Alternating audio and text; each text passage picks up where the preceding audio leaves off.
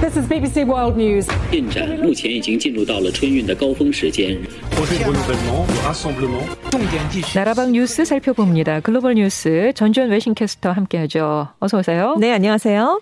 미국 중앙은행인 연방준비제도가 조만간 금리를 인상하는 것이 적절하다 이런 입장을 밝혔네요. 그렇습니다. 현재로서는 금리를 현행처럼 동결하겠지만 이르면 3월에 금리를 인상할 뜻을 나타낸 건데요. 연준이 현지 시각으로 26일 우리 시간으로는 오늘 새벽에 이틀간의 연방 공개시장위원회 정례 회의를 마쳤습니다. 그래서 이런 기조를 발표를 한 건데요. 네. 고용 상황 개선과 지속적인 인플레이션을 감안해서 조만간 금리 금리를 인상하겠다 이런 방침을 밝혔습니다. 그래서 인플레이션이 2%를 웃돌고 강력한 노동시장 탓에 금리의 목표 범위를 올리는 게 곧 적절해질 것으로 예상한다라는 얘기를 내놓은 건데요. 그래서 당장 기준금리는 현재 0에서 0.25%가 유지가 되는데 CNBC와 AP통신 등은 연준이 빠르면 3월에 금리 인상에 나설 수 있다 이렇게 예측을 한 겁니다. 네. 그리고 이제 현재 진행 중인 테이퍼링 이른바 자산 매입 축소는 기존의 방침을 유지하기로 했거든요. 그래서 연준이 지난달 정례 회의에서 작년 11월에서 12월에 각각 150억 달러씩 축소해 왔던 자산 매입 규모를 이번 달부터는 두 배인 300억 달러로 늘리기로 했는데 이걸 유지한다는 얘기입니다. 그래서 코로나19 대유행 이후에 경기를 부양하려고 매달 1,200억 달러씩 사들여왔던 채권 매입 프로그램은 기존 예상대로 3월에 마무리될 것으로 예상되고 있습니다. 주한 미국 대사가 1년여 동안 공석이에요. 어, 그렇습니다. 네. 조 바이든 미국 대통령이 신임 주한 미국 대사에 필립 골드버그 주 콜롬비아 미국 대사를 내정해서 지명에 필요한 절차를 지금 진행 중인 것으로 알려졌는데요. 네. 이 필립 골드버그 어떤 인물입니까? 네, 복수의 외교 소식 통에 따르면 이 바이든 행정부가 작년 말에 이 골드버그 대사를 주한 대사 후보로 내정을 한 뒤에 극비리에 관련 절차를 진행해 온 것으로 알려졌는데요. 우리 정부에도 아그레망 즉 부임 동의를 이미 요청을 했고요. 공식 지명이 임박했다 이런 관측이 나오고 있습니다. 네. 이 골드버그 대사 내정자는 미국의 직업 외교관 중에 최고위 등급인 경력 대사라는 타이틀을 갖고 있습니다. 리처드 홀브룩 전 유엔 주재 주재 미국 대사가 1994년에서 6년에 국무부 유럽 담당 차관보를 지냈을 때 골드버그 내정자가 특보였습니다. 그래서 네. 대규모 인종 학살이 벌어졌던 보스니아 내전 수습을 도우면서 굉장히 신임을 얻었고요. 당시 골드버그 내정자와 함께 홀브룩 대사의 신임을 받았던 사람이 북핵 육자회담 수석 대표를 지냈던 크리스토퍼 힐 전 주한 미국 대사기도 합니다. 네. 이 골드버그 내정자는 조지 W 부시 대통령 시절인 2006년에서 2008년에는 주 볼리비아 미국 대사를 지냈는데요. 그때 반미 좌파였던 모랄레스 정권과 좀 각을 세우면서 볼리비아 전 국방장관의 망명을 미국이 받아들이게 했습니다. 그래서 볼리비아 정부의 기피 인물이 됐어요. 그래서 그때 대사직에서 물러났던 그런 적도 있습니다. 그리고 이제 오바마 행정부 초기였죠. 2009년에서 2010년에는 국무부의 대북 유엔 제재 이행 조정관을 지냈습니다. 그러니까 대북 제재 전략을 전략을 총괄 조정하는 그런 임무를 맡았던 건데요. 당시 중국의 유엔 안보리 대북 제재 1874호의 적극적인 이행을 요청해서 북한이 중국으로부터 밀 반입하려던 전략 물질을 봉쇄하고 이것을 언론에 공개하도록 하는 이례적인 조치를 이끌어냈던 것으로 알려져 있는 인물입니다. 그렇군요. 이렇게 정통 외교관이기도 네. 하고 그리고 또 우리나라와도 네, 관련이 있고요. 관련이 있는 네. 그런 인물이군요. 그래서 이제 공식 지명을 받아서 상원의 인준까지 통과를 해서 이제 한국에 부임을 하게 되면 네. 지금 북한이 핵실험 대륙간 탄도미사일 시험을 재개할 수 있다고 이렇게 얘기를 한 시점이잖아요. 네. 그러니까 그 시점에 딱 맞춰서 바이든 행정부가 대북 제재 전문가를 한국의 미국 대사로 보내는 셈입니다. 네. 근데 이제 상원 인준 절차가 좀 시간이 걸려요. 몇 개월씩 걸리기 때문에 어, 문 대통령의 임기 내에는 신임 대사로 부임할 가능성이 낮지 않겠느냐 이런 전망이 지금 나오고 있고요. 예. 현재 주한 미국 대사 대리는 크리스텔 코르소 공관 대사관 차석입니다. 그러니까 해리스 전 대사가 작년 1월에 이임을 했잖아요. 그 네. 이후에 주한 대사관 차석이었던 로버트 랩슨이 수행해 왔던 대리 대사직을 작년 7월부터 이제 이어받아서 하고 있는데 지금 거의 1년여 동안 대리 체제로 주한 미국 대사직이 유지가 되고 있는 겁니다. 그러니까요.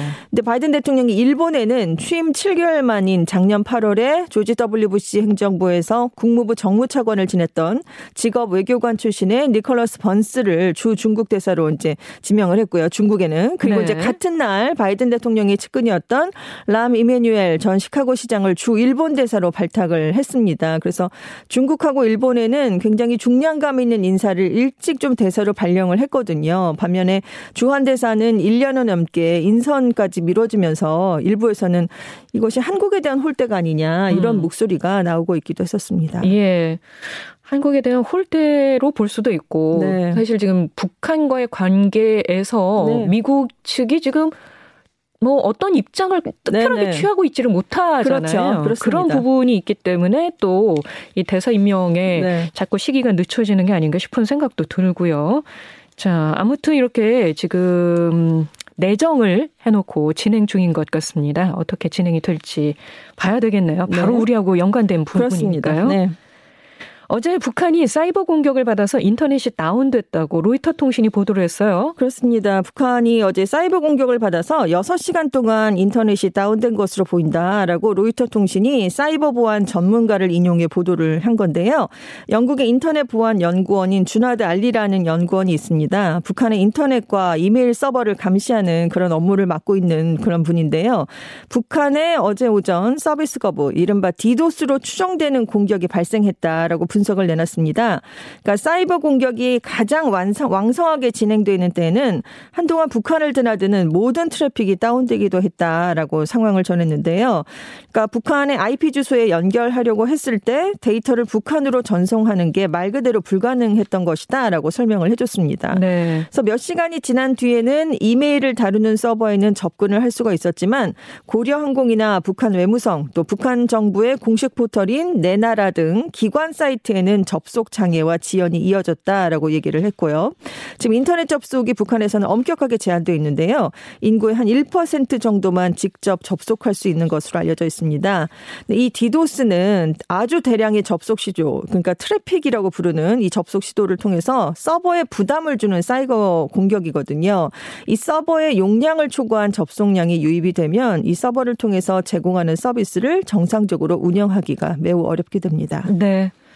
자, 이번에는 전운이 감돌고 있는 우크라이나로 좀 가보죠. 러시아가 곧 우크라이나를 침공할 것이라는 관측이 이어지면서 위기가 고조되고 있는데, 어, 그런데 한편으로 러시아가 공습이나 전차를 앞세워서 진격하는 전통적 방식으로 대규모 침공을 가능할 가능성은 낮다. 네. 이런 분석이 또 나오고 있다면서요? 그렇습니다. 지금 군사 전문가와 서방 및 우크라이나 당국자들이 도대체 러시아가 언제든 공격할 수 있을 것 같긴 한데 그렇다면 어떻게 어떤 방식으로 군사 공격을 할 것인가 굉장히 혼란스러워하고 있는데요.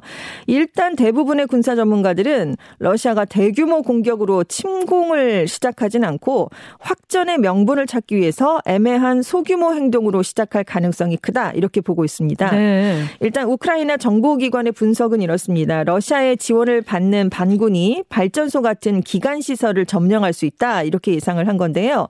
그리고 또 이게 아니라면 눈에 보이지 않게 가스를 유출시키고 러시아가 접경 지역에 있는 공장에서 유출이 된 것이다 라면서 이 가스 유출을 막는다는 명분으로 군대를 파견해서 이 공장을 점령하는 식이 될 수도 있다 이렇게 예. 시나리오를 내놨습니다. 네. 근데 이렇게 제한적으로 침공을 하면 러시아가 나토 회원국들을 분열시키는데도 도움이 되는데요. 왜냐하면 러시아가 침공한 증거가 충분하지 않다 이렇게는 이렇게 주장하는 나라들이 있을 수 있고 충분하다 이렇게 반박하는 나라들 사이에 균열이 생길 수가 있기 때문입니다. 네, 네. 지금 우크라이나 당국자들, 미국의 외교관들이 가장 가능성이 높다 이렇게 보는 시나리오는 우크라이나와 러시아 국경에서 몇 킬로미터 거리에 있는 동부 반군이 장악한 지역 안에 있는 암모니아 가스 공장에서 사고가 발생하는 상황입니다.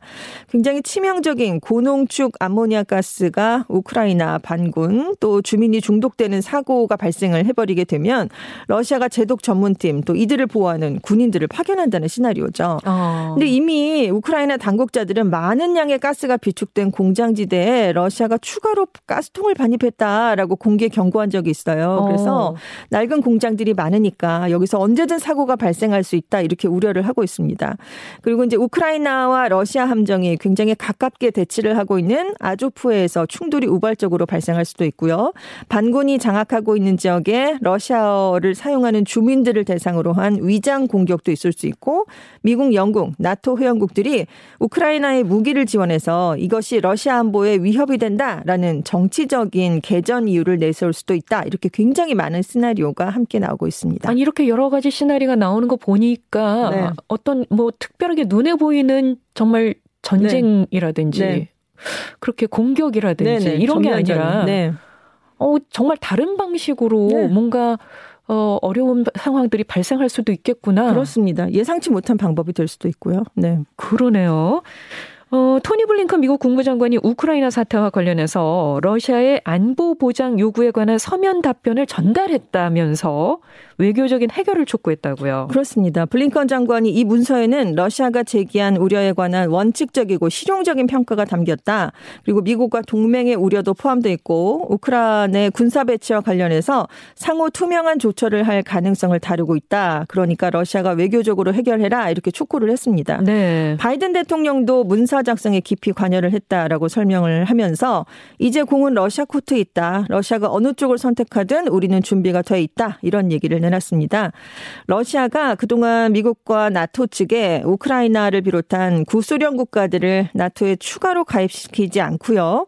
러시아 인근 국가들의 나토의 공격 무치를 공격 무기를 배치하지 않는다는 보장을 담은 안전보장 협정 체결을 요구하는 문건을 전달했습니다. 그리고 답변을 해라 계속 이렇게 요구를 했는데 그래서 이번에 이제 블링컨 장관이 답변을 보냈다는 거죠. 네. 그런데 이 내용에는 미국이 그동안 공개적으로 언급한 입장이 담겨 있고요. 나토의 개방 정책에도 변화가 없을 것이다. 이런 언급이 담겼다고 이번에 얘기를 했기 때문에 이게 러시아가 기대한 거에는 좀 못 미칠 가능성이 큽니다. 근데 아. 러시아가 건설적 답이 없으면 대응하겠다 이렇게 얘기를 했거든요. 근데 미국은 이 답변에 양보하는 없다 이렇게 얘기를 했으니까 지금 대치는 더 계속될 것으로 보이고요. 예. 이 답변 상황에 따라서 미국과 러시아가 다시 회담을 하기로 했기 때문에 결과를 좀 봐야 될 것 같습니다. 알겠습니다. 지금까지 전주환 외신캐스터 고맙습니다. 네, 감사합니다.